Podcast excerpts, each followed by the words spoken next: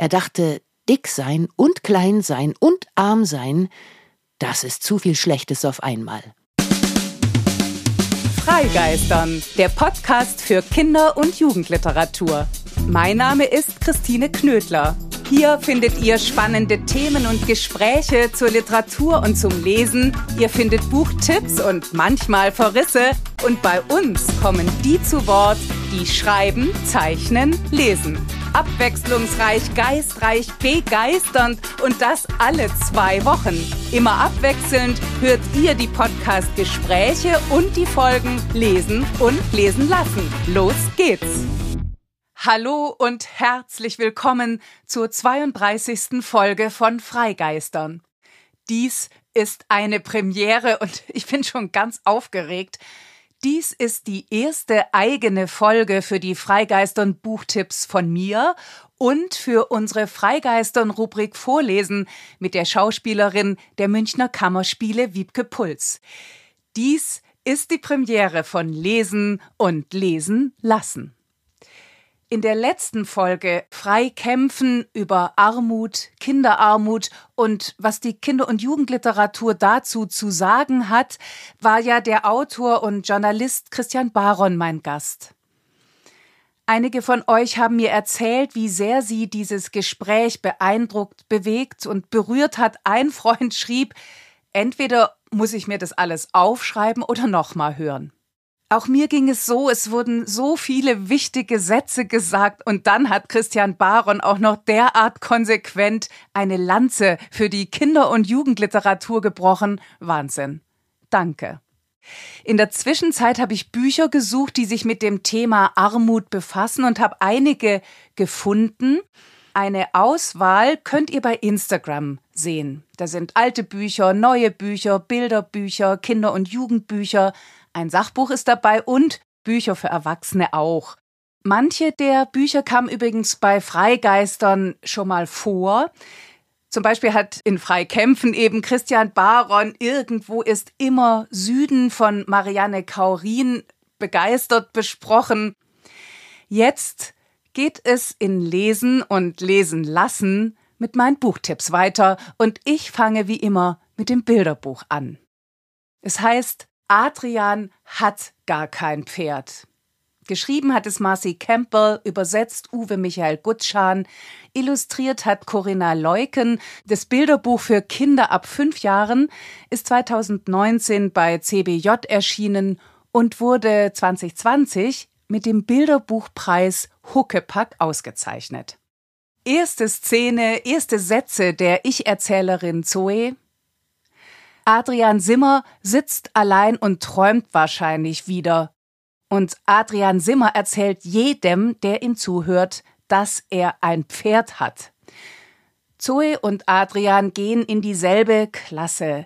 Zoe glaubt Adrian aber nicht, sie leben in der Stadt, da kann man kein Pferd haben. Außerdem beobachtet Zoe messerscharf und erklärt ihrer Mutter, ich lese noch mal ein Stück, Adrian bringt immer ein Butterbrot mit in die Schule, weil er kein Geld hat, um sich was zu kaufen, und seine Schuhe haben Löcher. Leonie hat mir erzählt, dass ihre Cousine ein Pferd hat und dass das super teuer ist. Er kann sich um kein Pferd kümmern. Zoe ist also stinksauer. Sie will Adrian überführen. Je mehr der den anderen Kindern von seinem Pferd erzählt, desto wütender wird sie. Der lügt doch. Da findet ihre Mutter, wird es Zeit für einen Spaziergang. Zusammen besuchen sie Adrian und seinen Großvater. Bei ihm lebt Adrian in einem kleinen Haus. Es sind kleine Hinweise, die benennen, dass Adrian arm ist. Auf einmal bekommt auch das Alleinsein vom Anfang eine ganz andere Note. Adrian sitzt am Rand. Und was passiert auf den Bildern? Auch auf denen ist dieses am Rand stehen zu sehen. Jetzt werden zwei Doppelseiten von den Profilen der Kinder gerahmt. Links Zoe, rechts Adrian, dazwischen viel Weiß und in dem gähnenden Weiß nur die Worte, die Zoe nicht sagen wird. Du hast kein Pferd. Denn inzwischen hat Zoe verstanden.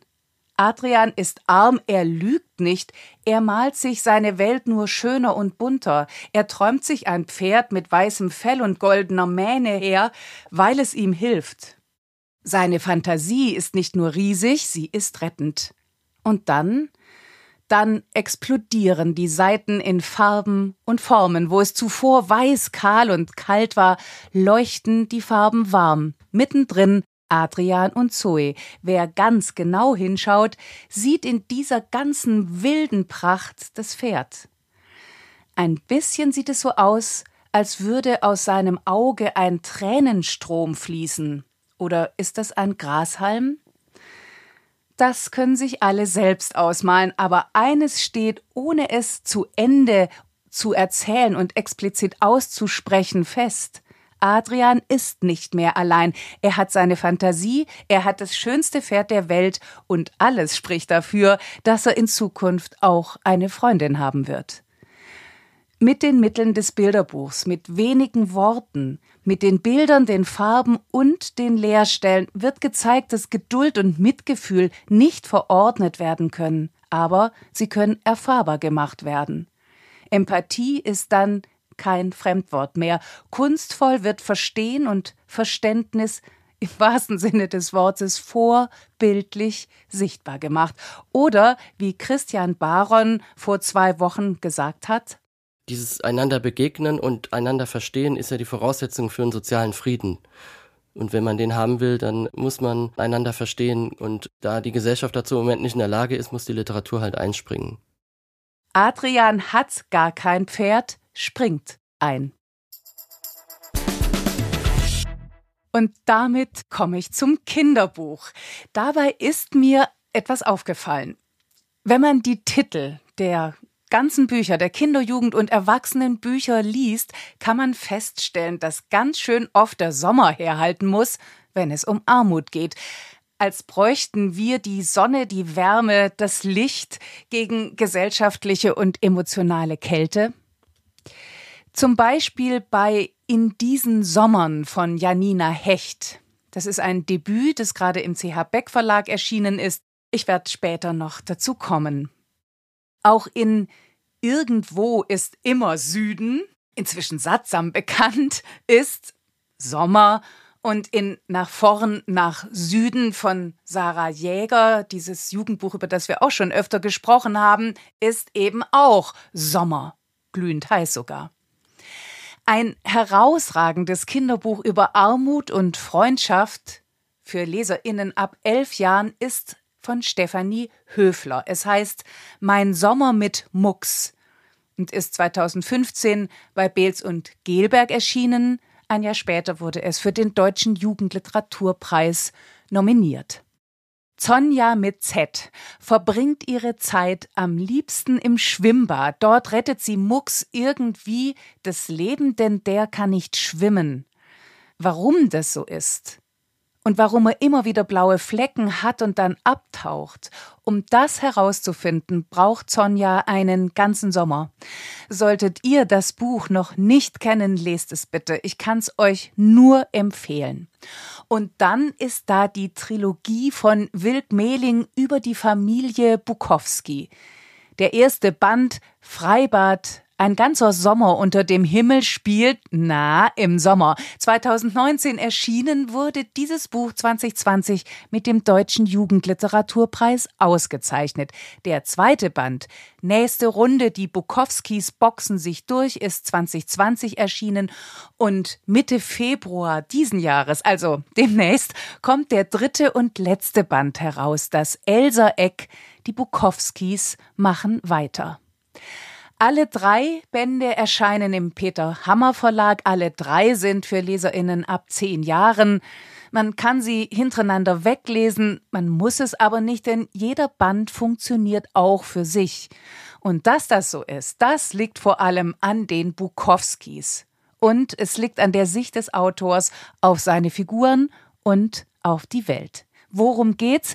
Ich stelle euch zunächst mal die Familie vor. Da sind Vater, Mutter, ich Erzähler Alf. Die Schwester Katinka und der kleine Bruder Robby. Robby ist ein Träumer, der aber unglaublich viel mitkriegt. Katinka ist, das findet zumindest ihr Bruder Alf, eine Nervensäge. Nein, halt, sie ist eine Nervensäge. Besonders dann, wenn sie mal wieder Französisch lernt, was sie oft tut. Sie will nämlich unbedingt nach Paris. Modelkarriere, schon klar. Die Bukowskis haben vieles nicht, was andere haben. Viel Geld zum Beispiel oder eine große Wohnung, Urlaubsreisen oder Wahnsinnsgeburtstagspartys sind bei ihnen nicht drin. Aber die Mutter arbeitet in der Bäckerei und das ist dann doch wieder praktisch für Geburtstagskuchen. Und der Vater fährt Taxi, das ist auch praktisch, wenn man von A nach B kommen muss, etwa weil man wie Alf Boxen lernen möchte. Immer wieder haben die Bukowskis Sorgen, Geld sorgen, aber immer haben sie einander. Sie sorgen füreinander und gelegentlich machen sie sich Sorgen umeinander. Sie passen aufeinander auf und helfen sich gegenseitig und zwar immer und das kann kein Geld der Welt aufwiegen. Alles fängt damit an, dass die Bukowskis im Freibad ein Kind vom Ertrinken retten. Dafür bekommen sie eine Dauerkarte. Freibad, ein ganzer Sommer unter dem Himmel, der Sommer gehört Ihnen und mit Ihnen uns Leserinnen. Und um nur mal ein paar der Geschichten anzureißen, Alf, Boxer ins B, verliebt sich, außerdem sorgen die Kinder dafür, dass ihre Mutter ihren Job nicht verliert. Sie träumen, was das Zeug hält, sie pauken Vokabeln, sie lernen und leben, und es ist diese im besten Sinne unverschämte, zupackende Art, die die Bukowskis auszeichnet. Ihre Gewitztheit ist witzig, ihre Beherztheit geht zu Herzen. Das ist weder beschönigend noch verharmlosend, es ist einfach kompromisslos hoffnungsfroh. Autor Wild Mehling bringt uns die Bukowskis nahe, so nahe, dass der Abschied bald schwerfällt. Aber bis es soweit ist, können wir ja mit ihnen weiter fiebern und weiter fühlen. Wir können Eckkneipen mit ihnen eröffnen und jede Gelegenheit, die das Leben so bietet, am Schopf packen. Sachbücher für Kinder zum Thema Armut gibt es so gut wie gar nicht. Eines davon ist Armut, Schüler fragen nach der Hamburger Künstlerin Jutta Bauer. Sie hat das Buch 2017 herausgegeben und illustriert. Erschienen ist es im Carlsen Verlag für LeserInnen ab zehn Jahren. Es geht darin um individuelle Armut, um Armut hier in Deutschland und um Armut in der dritten Welt. Es geht um Obdachlosigkeit und um konkrete Hilfsangebote. Es werden Ursachen für Armut benannt und Lösungen angedacht gedacht und auch das Gegenstück zur Armut, nämlich der Reichtum, kommt vor, denn das eine bedingt das andere. Für all das hat Jutta Bauer an Hamburger Schulen Kinderfragen gesammelt. Das ist das Konzept ihres Buches, denn Kinderfragen machen Bücher für Kinder authentischer. Hier ermöglichen sie den Zutritt zu einem schwierigen, oft emotionsgeladenen Thema. Fragen, die Kinder umtreiben, sind zum Beispiel Warum geben die Reichen den Armen kein Geld ab? Wie fühlen sich arme Kinder? Sind reiche Menschen immer glücklich und arme immer traurig? Oder was machen die Politiker gegen Armut? Diese Fragen beantworten Betroffene, zum Beispiel die VerkäuferInnen des Hamburger Straßenmagazins Hinz und Kunst, Michael, Soni oder Laura an, was sie erzählen, ihre Erinnerungen an früher, ihre Beschreibung des Lebens auf der Straße heute, gehen unter die Haut. Die Kinderfragen beantworten außerdem ein Sozialarbeiter von Hinz und Kunst, es antworten Vertreterinnen aus verschiedenen Religionen, Politik, Wirtschaft, Philosophie, Kultur. Außerdem antworten Prominente wie Basketballprofi Dirk Nowitzki, der Musiker Sammy Deluxe oder für ZuhörerInnen von Freigeistern besonders spannend die Autorin Kirsten Boje. Unglaublich, wen Jutta Bauer da alles zusammengetrommelt hat. Dabei sind die Antworten der meistens Kirchenmänner ganz schön moralisierend. Andere Antworten sind politischer. Die linken Politikerin Ulla Jelbke argumentiert natürlich anders als Katja Sudin von der FDP. Da wird's dann richtig spannend. Überhaupt hätte es, finde ich, von den gesellschaftspolitisch relevanten Antworten ruhig noch mehr geben können, nicht zuletzt, um die Strukturen besser zu verstehen, die Armut überhaupt ermöglichen und die bis heute dafür sorgen, dass es Armut weltweit gibt. Dafür ist Armut Schülerfragen nach ein Sprungbrett, denn diese Schülerfragen stehen jetzt da. Sie stehen da und stören und stören auf. Sie machen aufmerksam auf ein Thema, bei dem die meisten von uns eben lieber wegschauen als hinschauen, das Ziel, selbst Fragen zu stellen und womöglich zu handeln. Denn eines steht sicherlich fest. Niemand ist für Armut, aber zu wenige sind dagegen. Und schließlich zum Abschluss noch das Jugendbuch oder eigentlich ist es gar kein Jugendbuch, es ist ein Erwachsenenbuch, aber es kann, finde ich, auch von Jugendlichen gelesen werden, denn es geht um Kindheit, um Selbstverortung und Selbstfindung. Dafür braucht man keinen Führerschein oder es ist einfach mal ein Buch für euch, die Erwachsenen, Freigeistern, Zuhörerinnen. Der Roman, ein schmaler Band von gerade mal 175 Seiten, ist eine vorsichtige Spurensuche. Die Armut ist hier nicht ökonomisch begründet, es ist eine emotionale Armut, eine Spracharmut bis an die Grenze des Verstummens und es geht um Gewalt in der Familie. Den Titel habe ich vorhin schon erwähnt. In diesen Sommern ist das literarische Debüt von Janina Hecht. Es ist 2021 im CH Beck Verlag erschienen. Mir hat es eine Buchhändlerin empfohlen. Sie hat mit einer solchen Begeisterung und Berührung von dem Buch gesprochen. Sie hat derart überzeugend von der Sprache geschwärmt, dass ich mich habe anstecken lassen. Und sie hat mit allem Recht gehabt. Auch die Autorin Janina Hecht setzt ihre Worte sehr genau. Sie geht sparsam mit ihnen um. Der Sprachlosigkeit der Familie von Ich-Erzählerin Theresa antwortet die Autorin mit Sprachpräzision. Manchmal stehen nur wenige Sätze auf den Seiten, als müsse sich die Protagonistin und mit ihr die Autorin ihrer Sache erst vergewissern, ihrer Sprache erst vergewissern. Die Überschriften heißen zum Beispiel Wasser, Blumenkästen, Rennwagen, Flaschen, Ruhe, Zimmer. Da räumt eine, so könnte man sagen, auf in ihrem Leben. Sie räumt ihr Kinderzimmer aus, nicht die Möbel, sondern die Erinnerungen. In Kapiteln wie Erinnerungsfetzen sortiert sie, benennt sie, schreibt sich heran an ihre Kindheit und Jugend mit einem unberechenbaren, brutalen, alkoholkranken Vater, einem kleinen Bruder, einer Mutter. Es gibt gute Tage, das sind die Erinnerungen an Sommerferien, Baden im See, Baumhäuser, baumelnde Beine, an Spiele mit dem kleinen Bruder, aber es gibt auch die Erinnerungen ans Bruder beschützen, an die Gewaltausbrüche des Vaters, Rumschreien, Ohrfeigen, Prügel, Tritte, ans ausgesperrt werden in der Nacht. Der Vater schwelt, er kann jederzeit explodieren, alle anderen kreisen um ihn herum, die fragen, wo ist er? Spazieren. Gut. Oder soll ich ihn wecken? Versuch's mal. Erst nach und nach fügt sich aus den Erinnerungsstücken ein Bild. Die Mutter wird mit den Kindern ausziehen, es gibt ein danach, es gibt Begegnungen der erwachsenen Geschwister, erste Küsse, erste Liebe und es gibt den Tod des Vaters. Am Ende des Buches werden dann tatsächlich Zimmer ausgeräumt, wird ein Haus ausgeräumt, das des Vaters. Aus Erinnern wird Erzählen, aus Freilegen frei sein. Behutsam und zugleich unausweichlich genau hat Janina Hecht die Geschichte aufgeschrieben.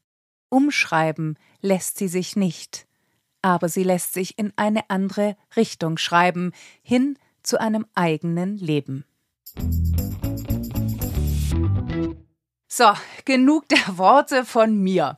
Zum krönenden Abschluss unserer Premiere von Lesen und Lesen lassen liest Wiebke Puls den Anfang von Feuerschuh und Windsandale von Ursula Wölfel. Es ist ein Klassiker der Kinderliteratur. Ich habe in der 23. Folge von Freigeistern, Freikörpern schon mal darüber gesprochen. Wenn ihr wollt, könnt ihr das natürlich nachhören. Jetzt aber könnt ihr vor allen Dingen genussvoll zuhören. Feuerschuh und Windsandale, so viel vielleicht noch vorab, ist eines der Bücher, das ich als Kind geliebt habe. Es ist eine Vater-Sohn-Geschichte. Die beiden durchwandern über Wochen hinweg das Land. Sie übernachten in Bauernhöfen oder schlafen unter freiem Himmel. Sie gehen und reden. Und immer, wenn sich ein Lebensproblem auftut, erfindet und erzählt der Vater eine Geschichte. Feuerschuh und Windsandale ist auch die Geschichte eines dicken Jungen und es ist eine Geschichte über Armut. Als Kind habe ich das alles überlesen und heute, heute staune ich über die Aktualität dieses Buches, das ja immerhin über 60 Jahre alt ist.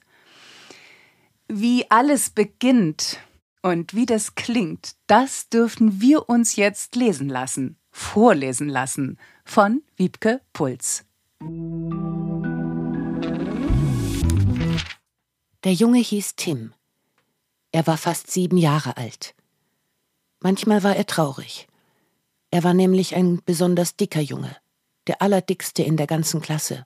Und besonders klein war er auch, der allerkleinste in der ganzen Schule.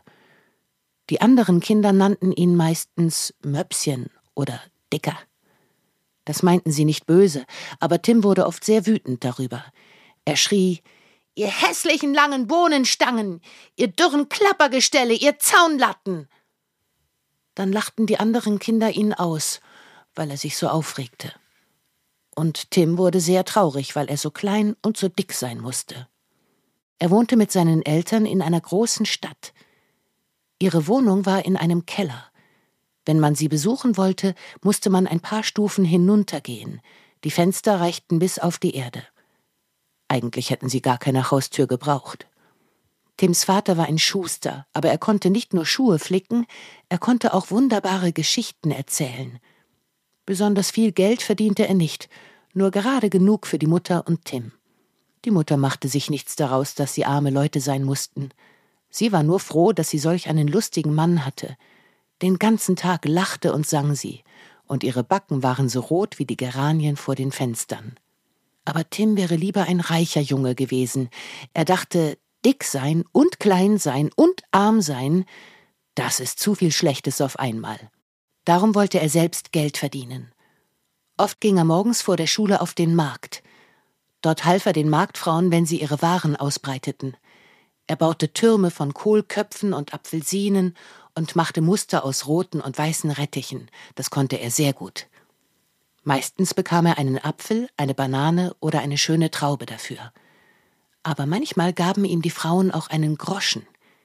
Die Eier- und Käsefrau gab ihm sogar immer zwei Groschen, wenn er alle Eier heil aus der Kiste geholt hatte. Für das Geld kaufte er Bonbons. Die schenkte er den anderen Kindern. Er dachte, sie würden ihn dann nicht mehr auslachen.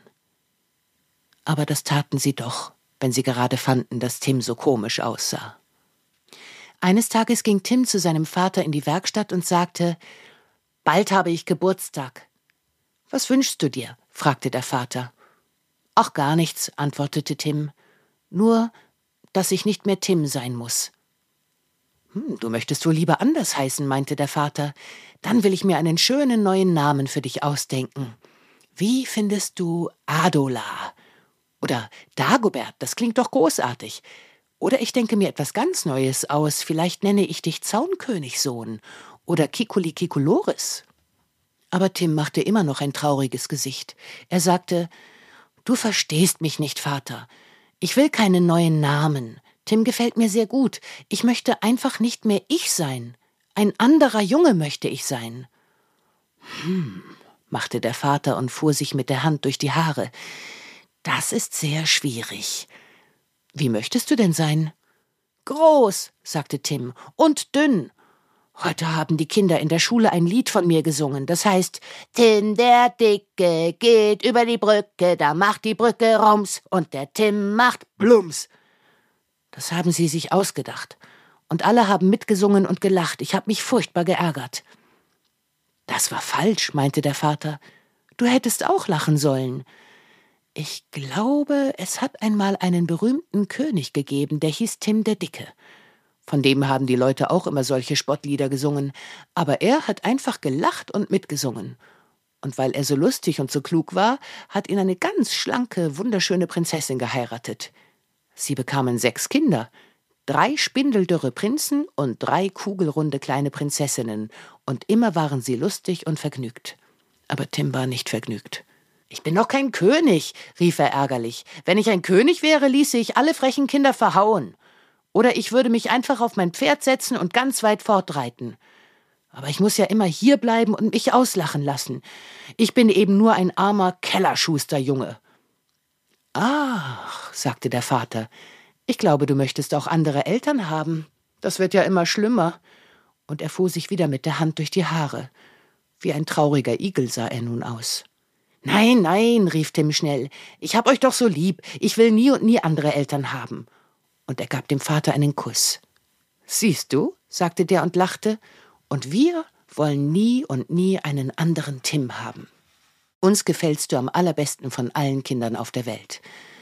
Also müssen wir dir etwas anderes zum Geburtstag schenken. Was denn? fragte Tim.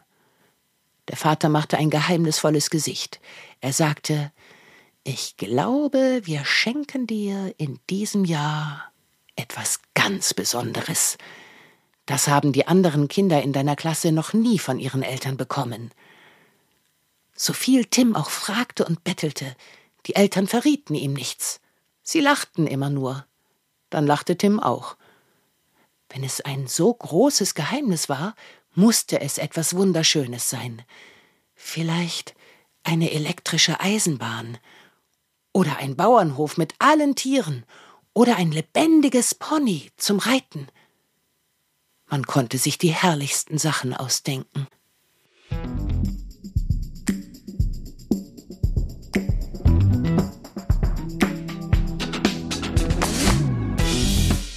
Das war's für heute. Ich hoffe, lesen und lesen lassen hat euch Spaß gemacht und ich danke euch wie immer fürs Zuhören. Mehr Infos zu den Büchern, von denen heute die Rede war, mehr Infos über uns und alle bisherigen Folgen findet ihr auf unserer Website freigeistern.com Ach ja, und bei Instagram sind wir ja inzwischen auch. Ich freue mich, wenn ihr uns auch dort folgt und ich freue mich, wenn wir uns in zwei Wochen wiederhören zum Freigeistern Gespräch. Mein Gast ist dann Benno Hennig von Lange, der Leiter des Jungen Literaturhaus Frankfurt am Main. Bis dahin, lasst's euch gut gehen. Tschüss.